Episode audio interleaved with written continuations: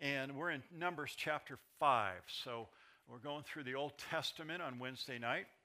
We spent about a year and a half in the book of Genesis, and that's up on podcast, by the way. If you want to listen to that, you can get a podcast and listen to it while you're mowing the lawn or driving around or whatever. Genesis, Exodus, and now we're here in Numbers. We did Leviticus on Sunday night, and now we're in Hebrews on Sunday night. But here on Wednesday night, we're in chapter 5, going chapter by chapter, verse by verse, through this Old Testament book of Numbers. The first four chapters, God was numbering. He's organizing the people. They've been at the base of Mount Sinai for a little less than a year, and now they're getting ready to move out into the promised land. And in order to get there, they have to be organized. Why?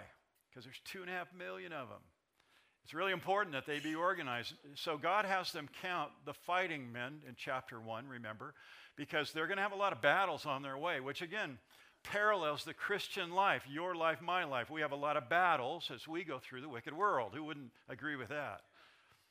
Just recently, I was so disappointed. I think I shared this Sunday, but the New York, Senate and the governor, and they all stand around with smiles on their faces because they can abort a child up to 9 months now, just tear it to shreds in the womb, like murder. Literally. We are in a wicked world. We are in battles as Christians. And we need to understand that. Our lives parallel these one. That's why we study the Old Testament. Why do we study it? Because all these things are written, Paul says in Corinthians, for our benefit so that we can grow. So we need to study the Old Testament. Really important. The fighting men are numbered. That's why the book's called Numbered, by the way, because everybody's numbered. And then you remember the last couple of chapters were the sons of Levi, Merari, Kohath, what was the other one's name? Gershon. And they were numbered because they weren't numbered in fighting men because they were Levites. They're going to serve in the ministry, the tabernacle, so they were not counted originally. And then they're counted in this past chapter because they're the ones that are going to minister in the tabernacle. They're going to tear it down. They're going to set it up as they move to the promised land. They'll be doing it for about 40 years, as you'll recall, so they have to know what to do. God is organizing the people in these first chapters here. They know where to sleep at night because there's a banner. There's the banner around the encampment. I think I've got a picture of that encampment we can put up here behind me. All the sons of Levi knew what jobs they were supposed to do. The fighting men are numbered. They know what they're supposed to do. Everybody knows where they're supposed to camp because God's going to move his people out. This chapter, chapter 5, God is going to do something more. In order to prepare his people to go into the promised land, he's going to insist, he's going to call on, he's going to make them responsible for their own personal sin. He wants his people to be different than every other nation. Even as they go into Canaan, the promised land, he wants his people to be holy, to be separate. I've called this study tonight Sanctification Through Separation. God calls you and I, again, paralleling our lives with the lives of these people in the book of Numbers. He wants us to be separate from sin, to make choices to deliberately set ourselves apart from the wicked world that we're to be in the world but not of the world.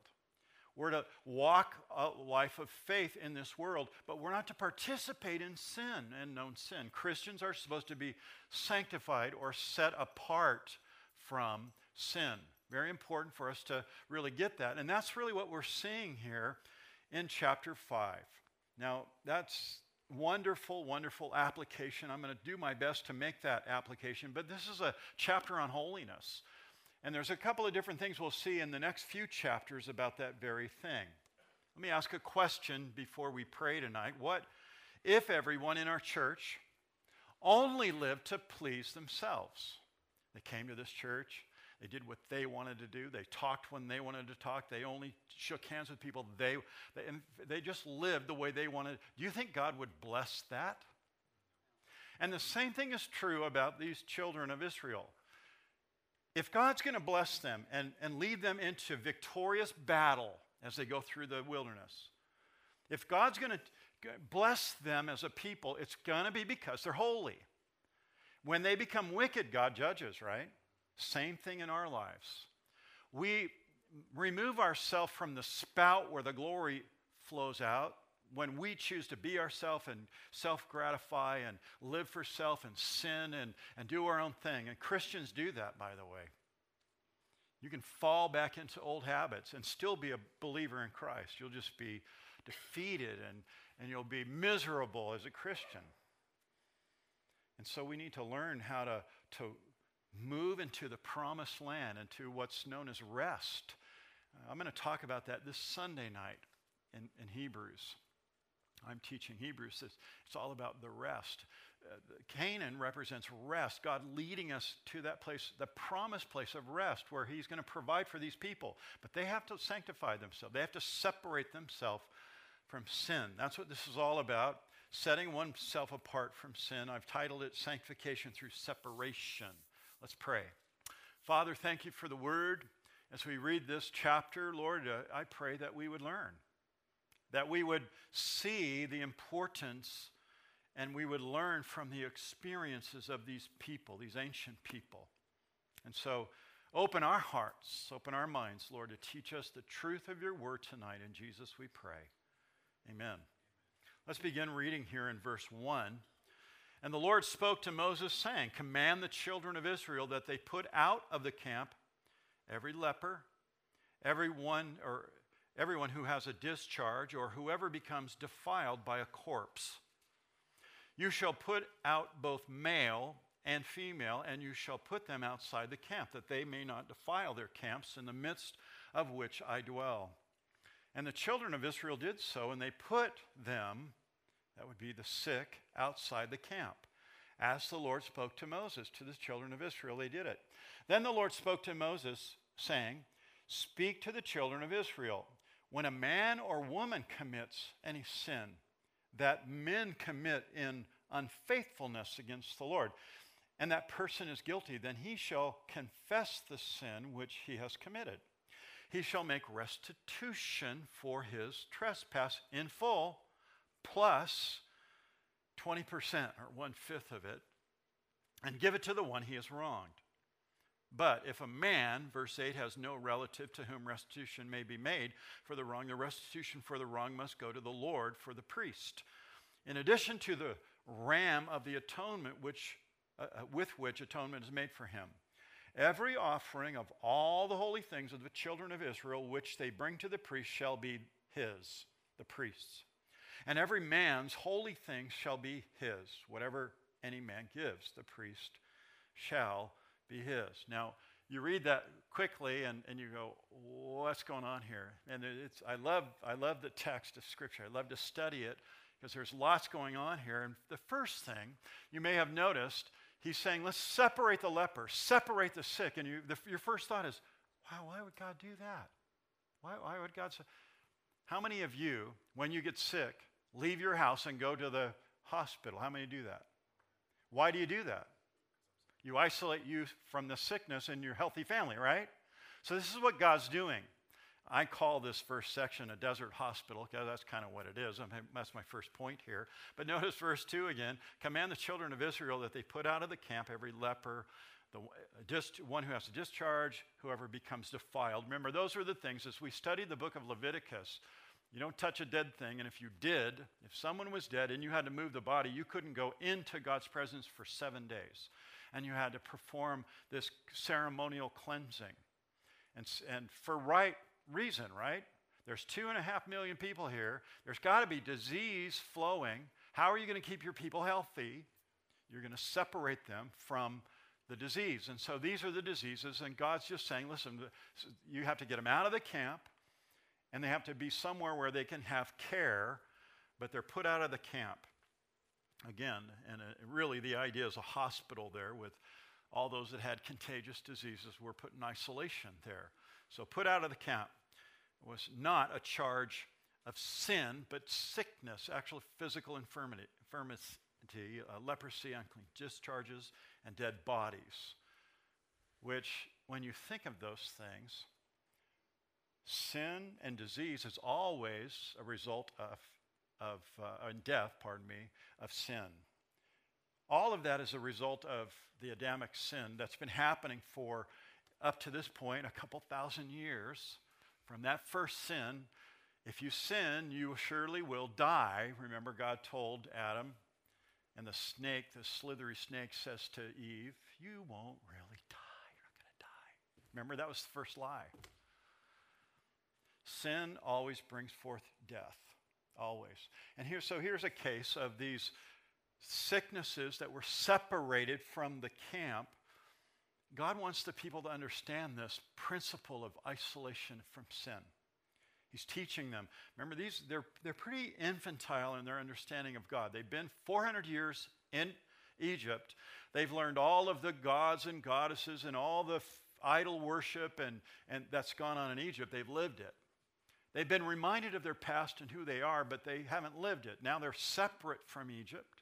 God's brought them out of sin, and he's made a brand new nation with brand new laws, calling them to be separate and holy to him. And now as they start their journey into the promised land, he's giving them more. You listen, you got to take care of these things on your own. You got to separate yourself when you're sick. So that's really what this section is about. God wants these people to understand what separation is. And he wants them to understand the effect of their own sin and how to take care of it as well. What do you do when you sin? How do we deal with that? That's really, again, what this section is about.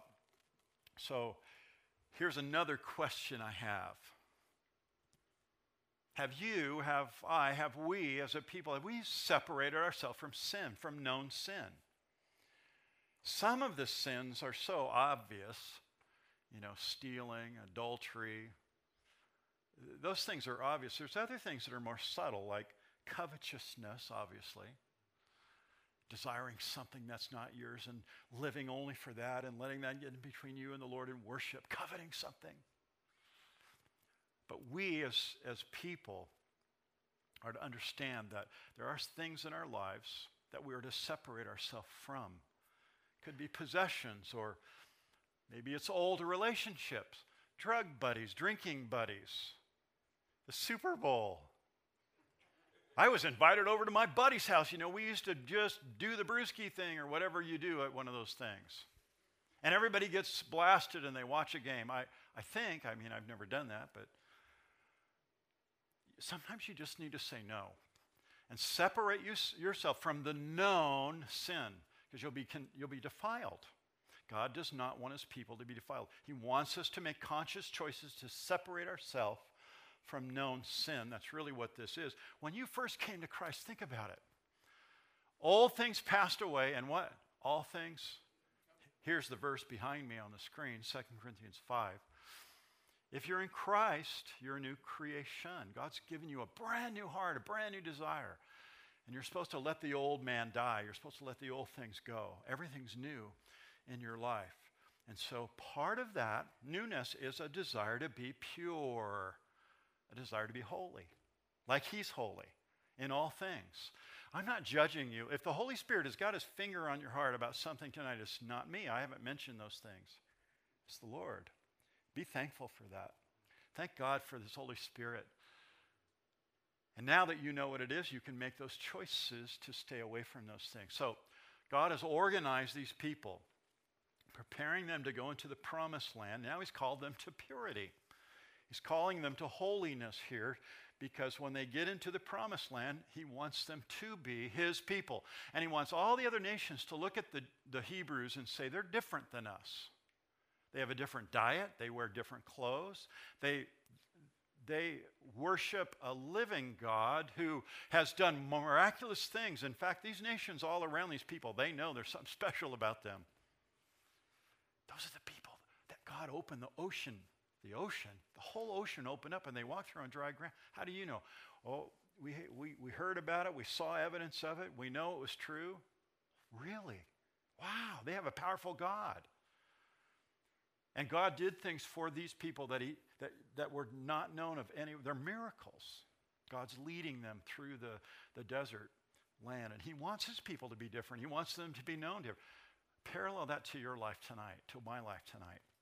God wants you to be different. He wants me to be separate. so that he can now use me for his glory and his purpose. It's hard to share the gospel with someone when you're involved in the same sin. But when you're separate and you're pure, you can really minister in an effective way for the Holy Spirit, for God, sharing the gospel. So God's organizing these people, and he wants them to leave Sinai, the foot of this mountain, and they're going to go into the desert in this wicked area around all these other nations. And he wants his people to be organized. He wants them to be separate. He wants them to be free from sin and disease and all these things. He wants his people to be holy. Look at verse 3 real quick again. You shall put out male and female and put them outside the camp, that they should not defile their camps in the midst which I dwell. And the children of Israel did so. They put them outside the camp. So the sick people were set outside. God has established a hospital. He's isolated people for their diseases, and obviously they're going to get some kind of care. And everyone's accountable. Fighting men, priests, and now the whole block of people. See how God's ordered his people. He's organized his people. Again, if we don't separate ourselves from sin, like this nation was called to, we too will contaminate others. Man, the only thing I want to give, the disease I want to give people is Jesus. That's all I wanted to give. If you want to contaminate somebody with something, it's got to be Jesus Christ and the gospel. Otherwise, it's sin. Proverbs 27, verse 6. Look at this verse. Faithful are the wounds of a friend, but the kisses of an enemy are deceitful. I love it when a brother comes to me and says, did you really mean that? I saw you do this. Did you really do that on purpose? Because it wasn't the most loving thing. Gentle and loving, a brother, sister comes to you and says something. Faithful are the wounds of a friend. When you get lost in your sin, and sometimes you don't know, God will send someone into your life. And it stings, it hurts, it's no fun. I've been there. God's called me to go and tell another brother or a sister over the years of ministry, and I don't do it a lot, but when God calls you to do it, you got to do it. And you go gently, and you go humbly, and you go to that person and you just make an appeal like, oh, bro, you didn't really mean that, did you? Faithful are the wounds of a friend, to lead someone out of the impurity, out of sin, back closer to the Lord. Verse 5 through 10 here, notice God orders the people to confess and make restitution. We read it, but the Lord spoke to Moses, speak to the children, when a man or woman commits a sin that men commit in unfaithfulness against the Lord, and that person is guilty. So the sin is against people, but it's also against the Lord. I see this as theft, or, you know, somebody steals something, somebody picks up something as they're walking through, it wasn't theirs, and they pick it up and they hoard it. It's mine now. It really wasn't theirs. And they're sinning against not only that person in their theft, but they're sinning also against the Lord. In verse 7, he shall confess the sin which he commits and then make restitution by giving it back plus 20%. That's the point here.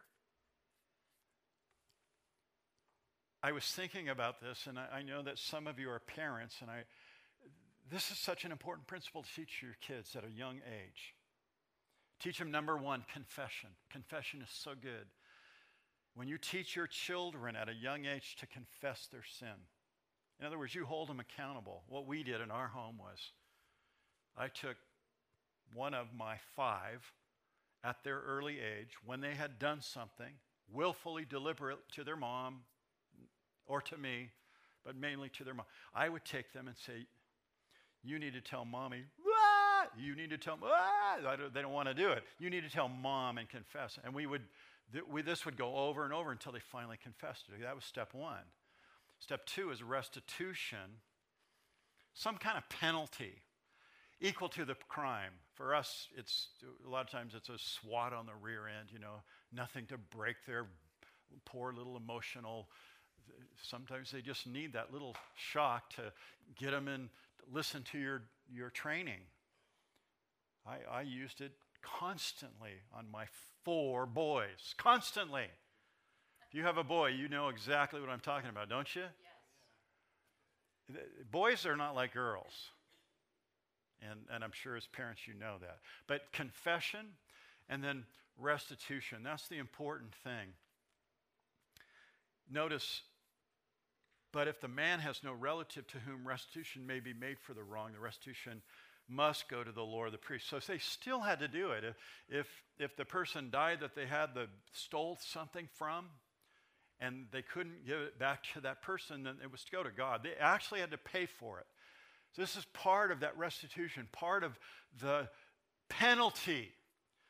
Penalties are always deterrents, wouldn't you agree?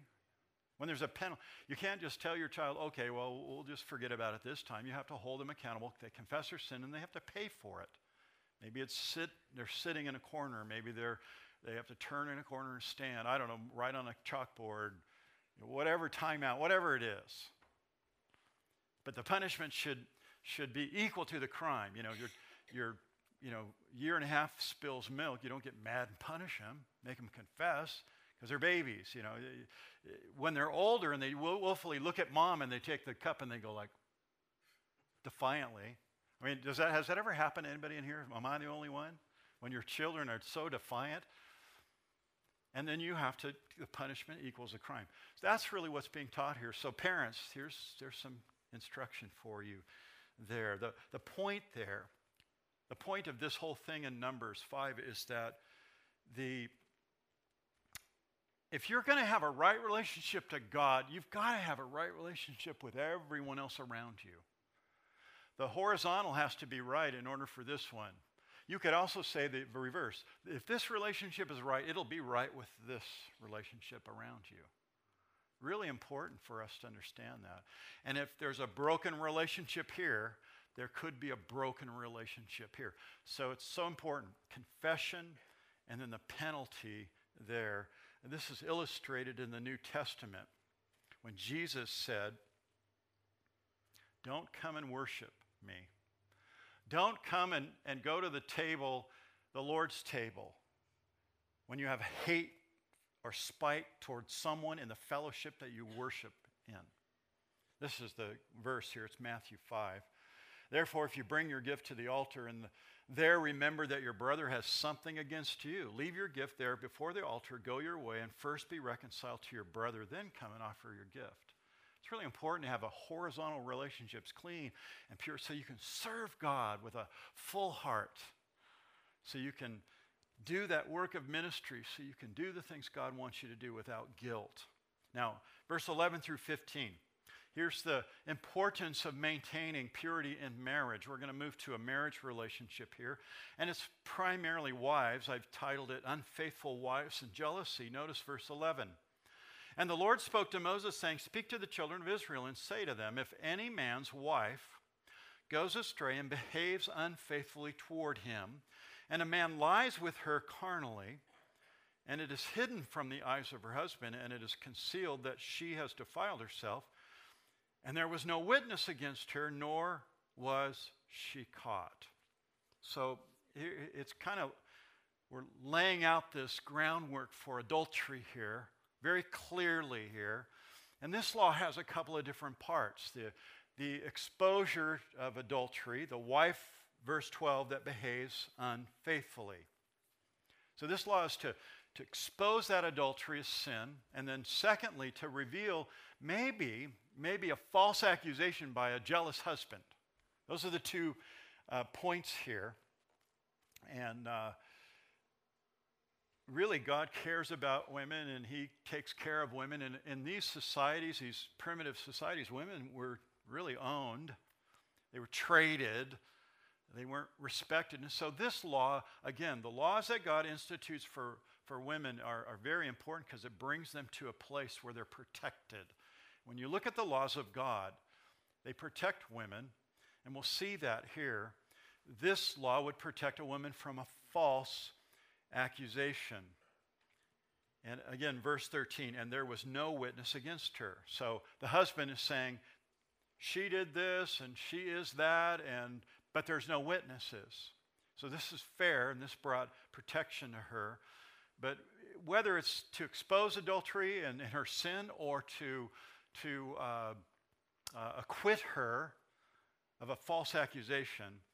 Verse 14, if the spirit of jealousy comes upon him and he becomes jealous of his wife, who has defiled herself, or if the spirit of jealousy comes upon him and he becomes jealous of his wife, although she has not defiled herself. So he's talking about, a false accusation or jealousy by a husband, or if in fact it was true that she committed adultery. And here's how you deal with that. Verse 15, the man shall bring his wife to the priest. He shall bring the offering required for her, 1/10 of an ephah of barley meal. He shall pour no oil on it and put no frankincense on it, because it's a grain offering of jealousy. Different than if we studied Leviticus, there was the grain offering and you always put oil in it. It always came wet. In this case, it comes dry. It's a different kind of an offering. And it's really interesting, the whole way this plays out here. But this meal, this barley meal, dry barley meal without oil or without frankincense. Frankincense is a beautiful smelling, but it has a sweet taste. So it'd be like the honey on your oatmeal. This is the sweetener. And God's saying, I don't want it to be sweet. I want it to be bitter. This whole concoction that we're going to see is very bitter. No frankincense, no sugar, no sweetener, just normal grain. And again, this is a unique offering because it's an offering for the adulterer. It's all about that. Nothing sweet about adultery. Nothing sweet about jealousy, right? So this offering really is a bitter offering here. Either the wife's guilty of adultery or the husband's guilty of slandering and groundless suspicion of jealousy here. So verse 15, again, an offering for remembering, for bringing iniquity to remembrance. So this offering is going to bring remembrance to both of these people, the husband and the wife here. God's going to use it to bring adjudication here in their lives. Again, the priest is going to initiate all of these things, but it's a public ceremony. So the whole community is going to know the outcome of this offering and what happens here. And this is the obvious deterrent, right? You don't want people to know. You want to do this stuff in the dark and hide from it. So the deterrent would be, this is going to be done in the open with a priest, public ceremony. So that's the deterrent for the rest of the community there. In verse 16 through 28, we get the ritual. You call it a ceremony or a ritual of uncovering her sin. Notice verse 16, the priest shall bring her near and set her before the Lord. So the man, the husband, brings the dry grain and the wife, the accused. And then the priest brings her near to set her before the Lord. The priest takes holy water in an earthen vessel. The holy water, where would that have been? Remember the tabernacle? Remember the big laver outside the tabernacle? Full of water? What would the priest do there? Wash, ceremonially wash, because they were sacrificing at the altar, right? Remember that whole picture of the tabernacle. You got to remember that. We studied that. And so they get some water out of that laver there, or the priest would get the water, and he put it in a vessel, an earthen vessel, and take some of the dust that's on the floor of the tabernacle. So you have water, that's dirty water, right? They wash their hands, and then you got dirt from the floor of the tabernacle. Interesting concoction here. Then the priest shall stand the woman before the Lord and uncover her head. And that was always a very humbling thing. Women in that day and age wouldn't cut their hair, and they would cover it. I don't know if you've ever seen it. Isn't it called a manatee? Remember? We were at a Brethren church in New England about 20 years ago, visiting a friend, and we went to this Plymouth Brethren church. And the women covered their head with looks like a little doily. And so Esther and I, we work from Calvary Chapel. We walk, hey, we're going to go to church. And we walk in there, hey, how you doing, brother, sister? And the women have their head covered. And one of the ladies very gently comes over to Esther and says, here, you might want to put this on. And so she did. She just put it on. It was cute, and it looked nice. And she had that on. It was her head covering. in this day and age here, to uncover your hair, have the priest take your hair down, that was a very humbling thing to do. It was a sign of remorse and humility. And so that's what the priest is doing here. In this ceremony, he uncovers her head, put the offering of remembering in her hands. So now the grain offering that the husband bring now goes into her hands, and the priest shall have his hand in the bitter water that brings a curse. Now, again, this is a fascinating ritual or a fascinating ceremony that we're reading about here. And it's just this whole test is going to reveal some things about the corruption in her heart, if it's true, or the corruption in his heart. So it's going to reveal corruption either way. This uncovering her head, and she's holding the grain offering that her husband brought in.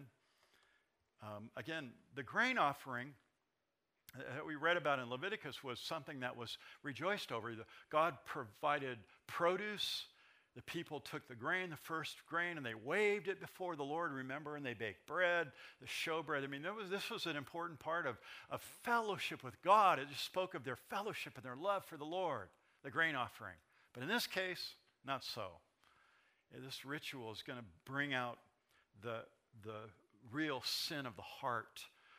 It's this bitter water and the grain and the dirty dust from the tabernacle floor is all mixed together in this bitter concoction that we're looking at. And then the priest would pronounce an oath. Verse 19, the priest shall put her under oath and say, if no man has lain with you, and if you have not gone astray to uncleanness while under your husband's authority, be free from this bitter water that brings a curse. So she's going to have to drink this stuff. And the priest is saying, you know, if you're good, if you're clean, if you're undefiled, no big deal. You'll drink the water. It's bitter, but nothing will happen. But, verse 20, if you have gone astray while under your husband's authority, and if you have defiled yourself and with some man other than your husband has lain with you, again, the priest is declaring that if the woman is innocent of adultery, she's going to be free of this bitter water, this curse here. But if she's guilty, she's going to be under it. Verse 21, then the priest shall put the woman under the oath of the curse, and he shall say to the woman, the Lord make you a curse and an oath among your people, when the Lord makes your thigh rot and your belly swell. Wow. And may this water that causes the curse go into your stomach and make your belly swell and your thigh rot. Now, it's an obvious curse, right? Sexually immoral, adulterous relationship is going to produce something, right, in a woman's body. The thigh rot, that's right there where the womb is. The belly, so they're talking about what's going to happen in this woman's body because of her sexual immorality, her adulterous relationship. Interesting the way it's worded here, and when we look at it. So the thigh rotting or the belly swelling here. The baby's going to die because of her sin. She's going to be unable to ever have children again because of her sin. That's really the judgment or the punishment here. It's interesting here, or as you read this, the woman shall say, verse 22, amen. So the priest pronounces this, you know, you're going to drink this bitter water. If you're innocent, you'll be good. You'll choke a little bit. It's hard to swallow it. But if you're guilty, you're going to swallow, and you're going to get sick. And you're probably going to vomit, and your belly's going to swell, your thigh's going to rot. You're going to rot in the inside. It's quite a dramatic curse, wouldn't you agree? And then she had to say publicly in front of the priest, whatever God wants to do, whatever the judgment, amen. The judgment of God. God is going to judge me, and amen, so be it. She had to agree that if she was innocent, she deserved acquittal, you know, and if she was guilty, she deserved the punishment of the curse. So it's interesting. She's not allowed the option of saying, well, I did it, but it's because my husband wasn't really taking care of me, and my emotional need was met by my boss at work, and and And I was really in love with him, and no excuse, right? No excuses here. Either sin is sin. Listen, sin is sin. You're either guilty or innocent. And God will judge sin.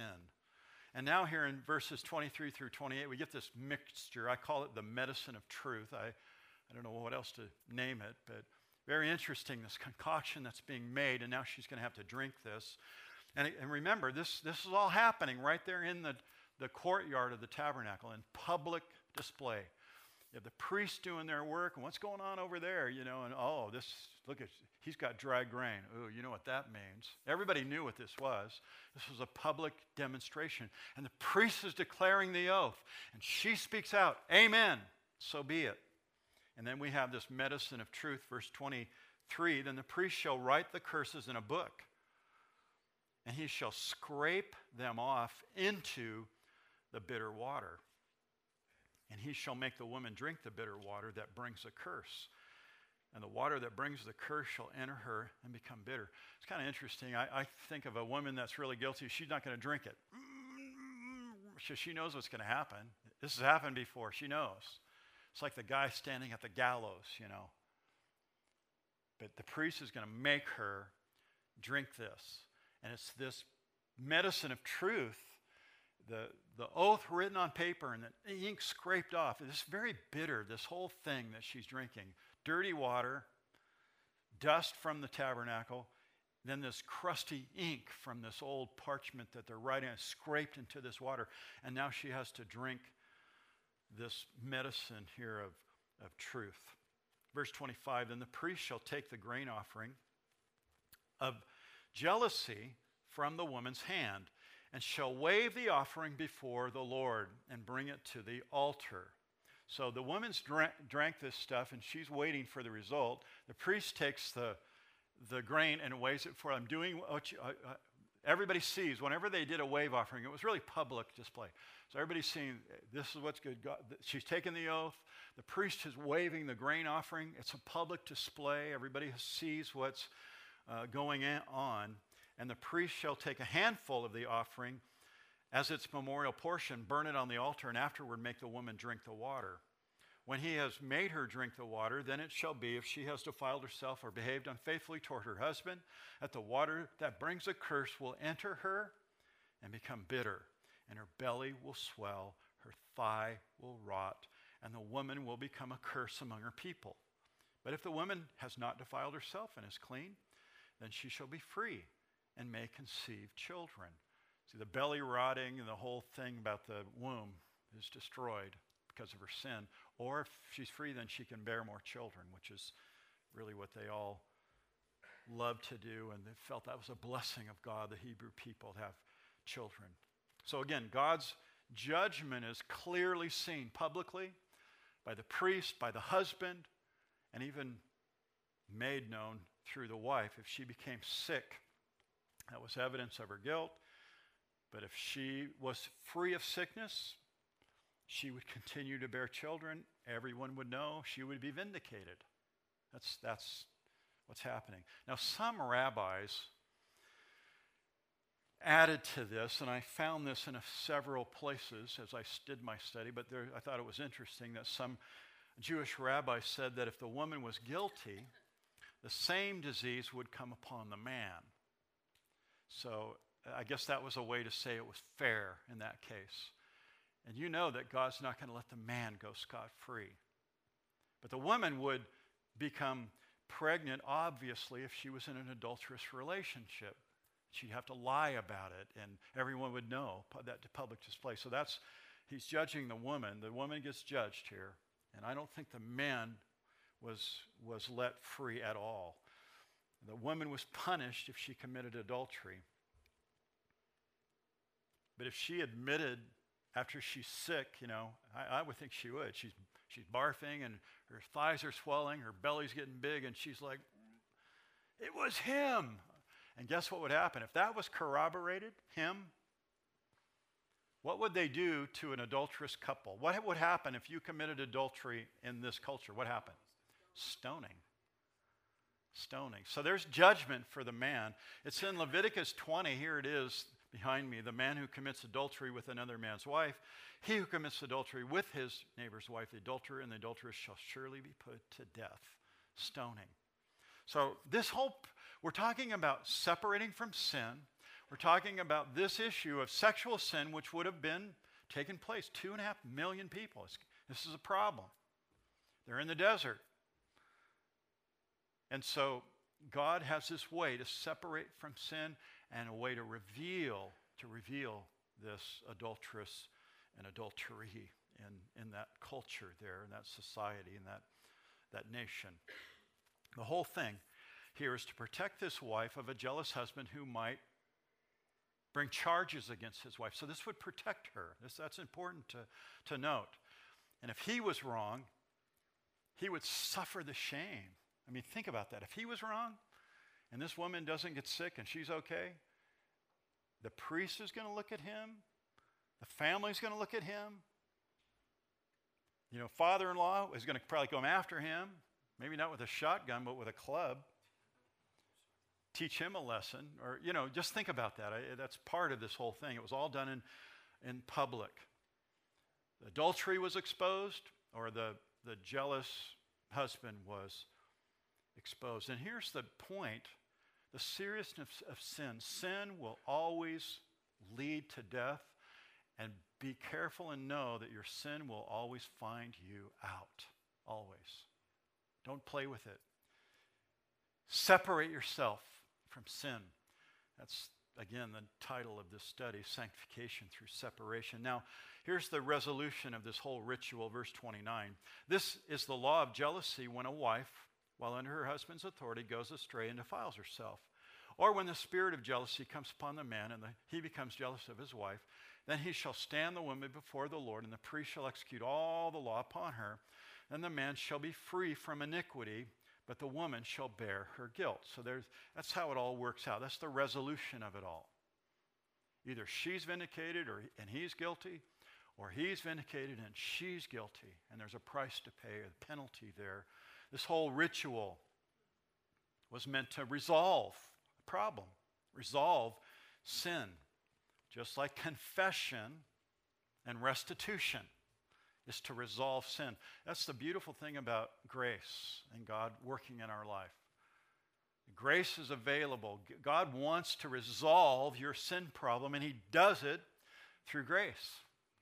If you put your faith in Jesus Christ, if you believe the gospel, and God separates you from your sin. He forgives you from your sin and cleanses you from all unrighteousness. 1 John 1:9, when you what? Confess.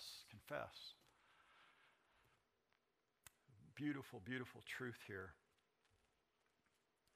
You could apply this in so many different ways. I could apply it. I had some points to apply it to healthy marriage. Let me just throw the points up real quick.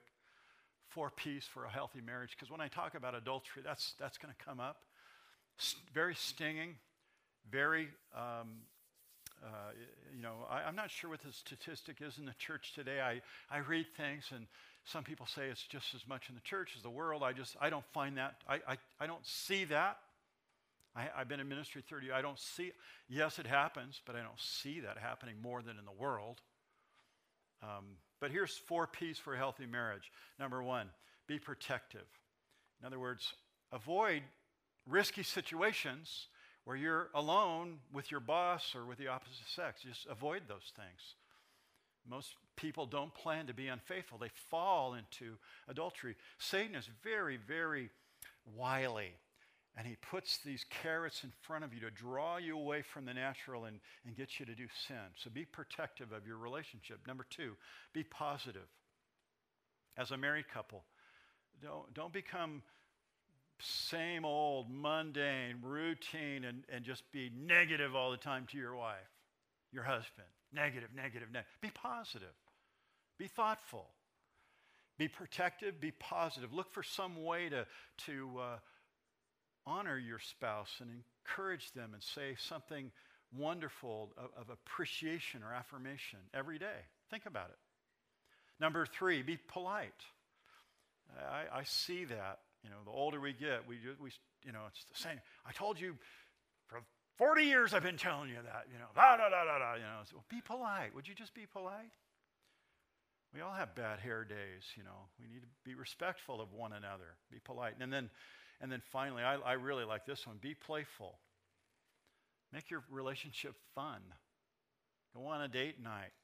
Laugh together. Go somewhere and be entertained and enjoy that together. Be playful and invest in your marriage. Christian couples who I believe we should have the best marriages out there in the world. We have God, and we have all this stuff. So adultery really shouldn't be part of our vocabulary. We should be investing and protecting our marriage. Paul in Ephesians 5 likens marriage to our relationship with Jesus Christ. He says this, we're members of his body, of his flesh and of his bones. For this reason, a man shall leave his father and mother. They should be joined. What's that? That's marriage, right? And the two shall become one flesh. But we're members of his body. Remember that, married couple. Remember that. You're part of his body. You're accountable to him. Be polite, positive, playful, and protective in your relationship. Let's pray. Father, thank you for the word tonight. Thank you for its truth. And Lord, so long ago, this history took place and so applicable in our lives today. I pray, Lord, that if there are those here that have fallen into the sin of adultery, that they would come to you and confess, that they would take the punishment, Lord, but be honest and truthful and confess to you. Pray, Lord, that if that's been part of anyone's past, help them to understand that as they confess it, you've forgiven them completely. There's nothing that can be brought up again, shouldn't be brought up again. And God won't remember it, that he forgives you completely of all unrighteousness. So thank you for that, Lord. And Father, I just pray that you would protect us and this fellowship. Protect the single men from adultery or the single women from fornication or adultery. Protect us, Lord, so that we might be separate from sin to honor your name. In Jesus we pray. Amen. Let's all stand together.